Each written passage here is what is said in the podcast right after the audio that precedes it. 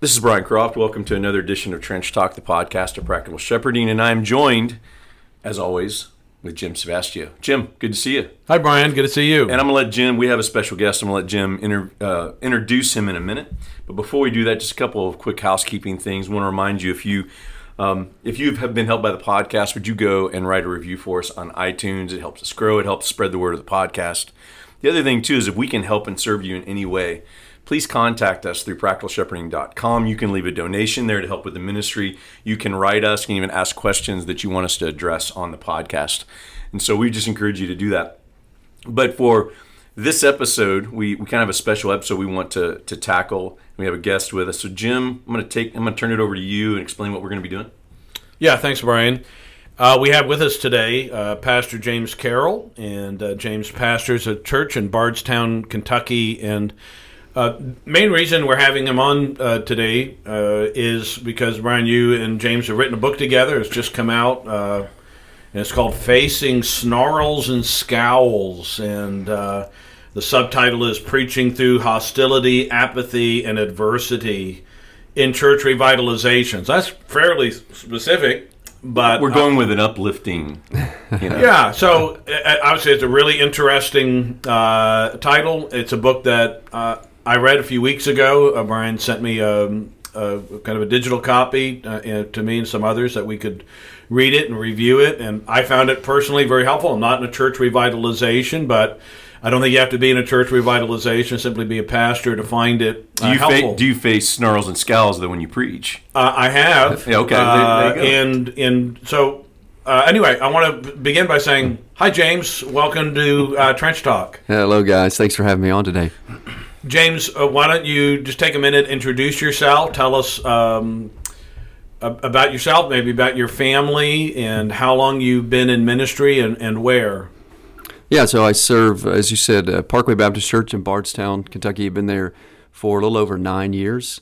Uh, I'm married to my wife, Makila. We have two children. I have a daughter, 13, and a son who's 10. And uh, grew up mostly in Kentucky. I grew up in rural parts of the state, in uh, central Kentucky, and then mostly in eastern Kentucky. Uh, since the call to ministry when I was in high school, and uh, graduated from high school, went to a state school here in Kentucky, went to Southern Seminary, uh, served as a, a bivocational youth minister while I was in seminary, and then did a residency at the First Baptist Church of Atlanta uh, right after I graduated, and then was part of a church planting team in West Georgia for about five years, and then came back to Kentucky in 2010. So just real briefly, kind of where I've been and, and who I am. And James, quickly, you wrote another book that uh, Practical Shepherding, I, I think we published or helped publish. Yeah, we need to add a couple of, of distinguishing marks to that resume. One is a, a board member of Practical Shepherding. Yeah, he didn't even very mention that. influential board member of Practical Shepherding. That's normally how he introduces And himself. that's right. I know. I was kind of surprised by that. And the second one is uh, he is one of our authors. So he wrote a book called Collateral Damage that that we had talked about. I had asked him to write, and, um, and it's one of our resources. And it's it's uh, one of the ways we discovered what a gifted writer Yeah. James is. Yeah, it's a, that's a very uh, personal and uh, painful book, but ultimately very helpful. Uh, James, maybe uh, I don't think we've done a podcast about that. Maybe just explain very quickly because that's part of your story, a big part of your Yep. story. Uh, and Yeah. Yeah, a big part of my early story. uh, My dad was a pastor and uh, served in a number of different churches. And then when I was 12 years old, uh, he and my mom divorced, which is a significant event in my life. And uh, of course, lots of details to that story. But the book really traces the grace of God in the years that followed. Um, I, I didn't commit that sin. I was a, a sufferer as a result of it. Um, certainly committed plenty of sins. Sure. But uh, the the book tells the story of God's grace, both through uh, His Word and also through the local church over Yeah. those next years.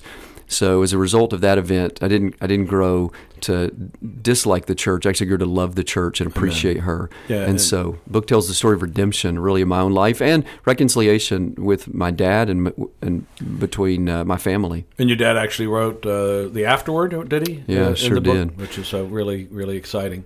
So, James, did you come up with the title for this book? I did not. I can't claim the title. Okay. I did pitch the idea to Brian. He needs to claim the idea. So you need to right. Uh, you you that mentioned happened. that, and yeah. So yeah. So tell us, uh, uh, Brian. Your initial thought was James said something to you about maybe wanting to do another writing project on preaching, and your thought originally was, "Oh no, not another book on I can preaching." list, I can mention ten books in preaching that I would recommend right now, and Practical Shepherding is mainly about filling in the gaps. So I thought there doesn't need another preaching book, and then James and I had coffee. So, James, what did you say to Brian uh, when you all met together? So part of it's self-serving. I wanted to do another writing project. I was trying to think of what would be a decent writing project. Uh, but the other, and as, my in my role as a board member, which again I failed to mention, but it's a critical part of my resume. Clearly, Yeah. Uh, but part of that is to try to expand the ministry of practical shepherding. And so when you look at the resources that we have as part of practical shepherding, um, there was a gap, I felt like, in a resource for preaching. So if you look at all the different areas of ministry, um, Brian has written, co authored books that address nearly every part of it except preaching. And so I thought there was a space for him to address that and wanted to help him do that. So this is not really a. There's a little bit of a how-to in the book. You, you do you do talk a little bit about some of the the basics of expository preaching, but explain maybe for for men that you'd be encouraged to read the book. What was what was the main burden that you had and that you you felt that needed to be addressed, and, and maybe in a more niche way uh, in regard to, to men in ministry. Yeah, the specific area of preaching that I felt like Brian could address, and maybe I could address with him, was preaching in difficult circumstances. So, again, there are great books, how to books about preaching. We could list those. Um, but Brian's experience in pastoral ministry, and then mine to some degree, about preaching in difficult circumstances, I felt like we could write a book that would be encouraging to pastors and uh, hopefully corrective to some who view their situations in a particular way, um, but certainly encouraging. Yeah, that was the niche that I was drawn into. So I didn't realize another preaching book needed to be written, but the fact that, but what I did not know, especially all the revitalization work I'm involved with now, uh, that is a unique niche in having to preach in an environment where people either are apathetic or even hostile to it. Yeah. So the main theme I think that you're trying to get across, and it's obvious as you look at the chapter titles, is is that of endurance and perseverance. It's really just not giving up. I mean, a lot of that is about when you you're going to be in ministry. All, all of ministry has its difficulties. It, it, it will eventually. It, you you you may have a honeymoon period, and that honeymoon period may last for months. Uh, for some, it's days. Some, for, but for some, it's months. In my case, it was really years. I, I there was a time uh, somebody used to refer to us as the Cinderella Church because everything just seemed to go so well. It just grew, grew, grew, and and had such a a, a warm uh, environment. People were getting converted, and people were being added to the church, and then and then began to hit some of these more difficult spots. And so eventually, this is the kind of the kind of a book or the kind of encouragement that if you say if you don't need it right now, then wait a while uh, because eventually you're going to need to hear. And so I, I, just want to break down a couple of things by way of a preface, and then ask you guys some questions. Um, so you bring out part one is entitled "You're in Good Company," and you deal with en- enduring preachers in the Bible and in church history. And so, very quickly, who are some of those that you dealt with? So, you deal with the minute in the Bible, you deal with ministries like that of. So, we mentioned specifically Moses and the ministry of the word he had with the Israelites, a difficult, recalcitrant people at mm. times. Um, we talk about a couple of prophets, Elijah. And uh, in Elijah's story, you know, he wins the great battle with the prophets of Baal on Mount Carmel. But then it's really the season after that mm. when he expects that he'll be received warmly by the people and celebrated. Right. And then he ends up running uh, down south to the wilderness yeah. because Jezebel wants him dead. So we talk about him. We talk about Isaiah and his difficult ministry. Obviously, the disciples, and then the Apostle Paul, or the last of those. And uh, we talk about him a lot late in the book as we're quoting from the passages yeah. of the New Testament. Very, it was very helpful. And then uh, in church history, some of the figures you deal with in church history that had uh, that demonstrated endurance. Yeah, because we we address these three areas of hostility, apathy, and adversity. Uh, we we had specific things we wanted to address with those three things, and so we wanted to highlight people in church history that people would know, but also highlighting maybe aspects of their ministry that that tied into those things. So we picked uh, we picked Simeon for mm. for a hostility. Anybody knows who Charles Simeon's story? He pastored the same church for forty something years and dealt with a tremendous amount of hostility, and it all centered around his preaching. Mm. Uh, apathy was Edwards. And anybody knows anything about Edwards knows that you know he preached that famous sermon, "Sinners in the Hands Angry God," and people were wailing in the fields when he's preaching in open air, and people were converted, and this is massive move of God. And he goes and preaches the same sermon in his church, and there's just like no reaction. So uh, that really kind of defines apathy, I think, in a lot of ways. And we talked, and we talked about Spurgeon for adversity, just because he dealt with so much personal adversity with the physical struggles and the, the depression and those kind of things. So we wanted to tie in the the historical ministries of others to kind of give us a, a tangible example. Yeah, I, I again really appreciated that. Uh, there's some other good books that deal with some of those uh, same issues. Um, Twelve Faithful Men is a book I read recently, and some of those biographies were really helpful in that way too. Brothers, one of the things I really appreciated very much about this because we're gonna we're gonna talk a little bit of because we're gonna talk about uh, hostility, apathy, and adversity.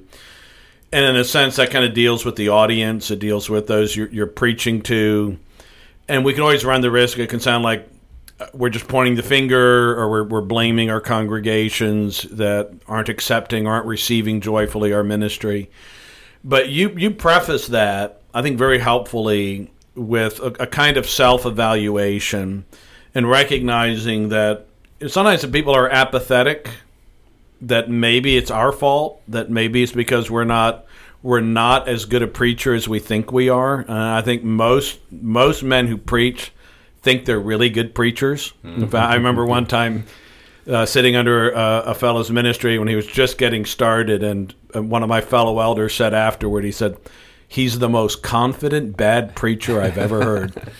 And uh, because you know he just did it with gusto, but he just wasn't really good uh, at that time. Yeah. Um, and so that can happen, and and I've seen I've seen men in ministry depressed, they're angry, they're uh, hostile, they're hostile back, uh, they're blame shifting, and and I just want to say at the beginning, obviously that can happen. I, I've done it, and it sounds like you guys may have done that as well. Uh, so maybe share a little bit about that. What did what did you learn? How did you learn to try to evaluate and evaluate rightly that my ministry is not being received? People are either hostile, they're adverse. Is it because of how I'm preaching? Is it because of what I'm choosing to deal with, what battles I'm doing, and the order in which I'm doing them? Maybe open that up a little bit. James, why don't you start with you with that?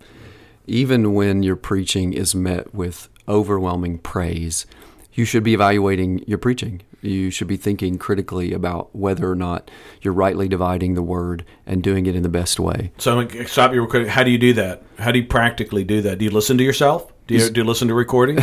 Sometimes. I, I think I heard Sinclair Ferguson say one time that no man has the constitution to listen to his preaching all the time. Right. you, just, you just can't endure that. Right. Um, but selectively, yes, you need to listen to your own preaching. And then you need to have trusted people, both in the congregation and outside the congregation. Your wife?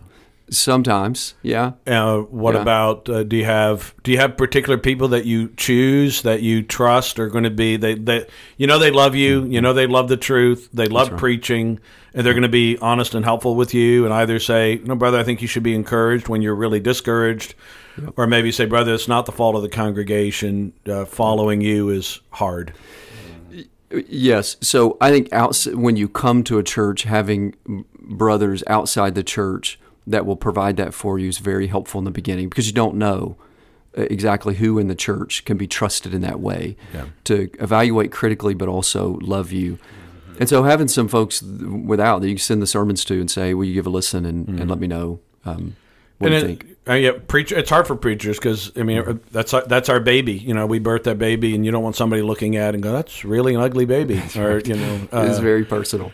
Brian, you shared a, a story, and I, I can't remember if it's in this book or if you just shared it with me personally. You you you talk about an older woman in the congregation who originally you kind of viewed as like she's hostile, she's an enemy, and you realize she was really just trying to help you. Uh, maybe share a little bit about that. And Yeah, well, first thing I want to say is, is that um, this is one of the many places where James made such a significant contribution to this book. This section where he's he like we need to have a section that people make sure that that uh, because of difficulty in the circumstances, it could be because the pastor preaching is not a good preacher or he's doing things in an unhelpful way. Right. And that's I would say that's the first thing that's really important for each pastor to evaluate. To not us, we're, we because we get personally hurt by either whatever is said, we naturally want to go to it's about them, and there could be more self-reflection and uh, and it's just self-awareness for the preacher. That's one of the best tools I think to grow as a preacher. Right. So um, the lady you're talking about, his name's Betty. She's 90 now, and I tell this story a lot when I when I tell my story because she's the only one that came to me and told me that she didn't like my preaching, but told me why, which was refreshing in those early years with all the hostility I was facing because other people didn't like my preaching, but they wouldn't come tell me about it. They tell other people, but not me. So Betty'd come to me, and she described some things to me and tried to talk me through it, and I, you know. In, in the wisdom of a 29 year old, you know, just dismissed what this woman had to say, thinking she doesn't understand expositional preaching. She doesn't get, Right. you know, she doesn't know what I'm trying to do. And the short version is eight years later, after I had gone through a pretty painful process of trying to just grow as a preacher, I had changed everything that woman told me to change. And so one of the things I want we want to to emphasize with this book is that uh, this is not about uh, us against them. This is about when there's hostility and apathy in a congregation. Sure, part of it's about them, but to not uh, to not forget that there, we play a part in this, and that we have to grow, not just grow as a preacher, but we have to grow as shepherds to know how to best preach to them that they would receive it. Yeah, a church history example for me is is J.C. Ryle. Uh, and, Oh, yeah. uh, J.C. Ryle is one of my favorite preachers, and one of the things I love about Ryle is his clarity and his simplicity. In fact, he's, he's written an excellent little. Uh, there's a, I guess it's a sermon. There's 30 or 40 pages. You can find it online on simplicity in preaching. Mm-hmm. And one of the things that struck me about Ryle, and I didn't know this originally, I assumed that that simplicity was sort, somewhat natural to his personality and to his thought. But the reality is that when he began his ministry, people were not growing and they weren't thriving because they didn't understand it. It, it was it was mm-hmm. correct. It was exegetically correct. It was probably in many ways homiletically excellent, but you know the cookies weren't on the shelf, as they say, mm-hmm. and so the people weren't thriving because they didn't understand it. And he didn't berate them for their ignorance. He had to adapt himself in a form of simplicity so that they could you know receive it and, and grow from it and and so I, I think that's I think that's there's a lot of wisdom in that and, and of, of a man recognizing there are things I'm doing that aren't helpful Yeah. and, and maybe Brian maybe I don't know if you want to share anything that you found that specifically you realized I wasn't trying to be unhelpful. I thought I was being, but but one or two things maybe that Betty or others pointed out that you realize I do need to change, and this is how I've changed. Yeah, I get that question a lot after I share the story because uh, what did this what did this at that time eighty year old widow uh, mm-hmm. in the church notice? And what she noticed the best way to articulate it there's several things. Best way to articulate it is she noticed my heart was not engaged when I preached. Hmm. Mm-hmm. And my mind was mm-hmm. and so you can exposit a text when your mind's engaged and you can explain it well and you've studied but but you know spurgeon calls preaching heart work and, and my heart was disengaged and she hmm. could see it in, in the way i was presenting it and hmm. which is a tremendously uh, you know tremendously wise and hmm. insightful thing to see Yeah. in me as a young man And painful, painful to hear. and and that I didn't know at the time. And so wh- a- as I went through a process to grow and learned how to engage my heart, that, and so so there's some mechanical things that changed as a result of that. But she that's the main thing. She saw my heart was disengaged, my uh, and there were some things going on with me. So I, I came from a background one where I was taught to be a pretty rigorous expositor, you know, pushing the mind to to stretch you in that way. And I was being taught that, and I was coming out of churches that were very pragmatic, that were that used emotion to manipulate the congregation, and I was burned by that. So it's kind of a perfect storm for me to basically say, okay, when I preach, don't use emotion, my own emotion, don't engage that, but make sure I hammer them with things from what I've learned, Yeah. and that makes for really bad preaching in a lot of ways. It's very disengaging preaching, and it took me a good six, seven years to even start to figure that out. Hmm. I think about you know Jesus said to the disciples at one point, "I have other things to say to you, but you're not able to handle it." And there, the writer of the Hebrews talks about that. You know, hmm. you should be here, but you're not, and you have need, you know, to go over certain basic things again. I think sometimes as preachers, we need to have that same kind of heart and wisdom and, and understanding that. Yeah, I wish the congregation were, were so far advanced that I could. I could exegete the way I want to and say the kind of theological things I want to, but uh, that's not really shepherding that flock. It's shepherding a flock that doesn't exist. Yeah, I think we're there. I get asked a lot. What's pastoral? What's pastoral preaching? And I think that's what we're talking about. Right. We're, we're talking about you know preaching in such a way that we have our flock in mind. And for those who want to want to know why is what is how is preaching different for a local church pastor? That's it. We we preach in mind of the flock. So, James, how about for yourself? How did uh, some of that realization come about in your own side? I assume you have you have a similar some similar autobiographical Yes. material in that regard. There's a similar story in the book about a lady who approached me after preaching um, to make a constructively criticizing comment about the preaching, and it's very helpful in that moment. And thankfully, you know, the Lord was gracious to me in that. But just over the years, some people are responding with snarls and scowls because of their immaturity. But often, what's driving them to do that um, is the realization that the preaching's not as good as it ought to be. And so, when they respond, even when they respond in a nasty way, uh, the preacher ought to step back and consider whether or not there's some truth in there that they could use to evaluate their own preaching. And so we, we, we're not just trying to, to throw grenades at the people Right. because I thi- they don't I- love good preaching. Excellent. I think that's I think that's a really important part. So um, I'm going to wrap things up for this first time. We're going to do another uh, episode, and we're going to talk about uh, adversity and uh, apathy and hostility, and break those three things down. So I'm going to pray for us and ask the Lord's blessing.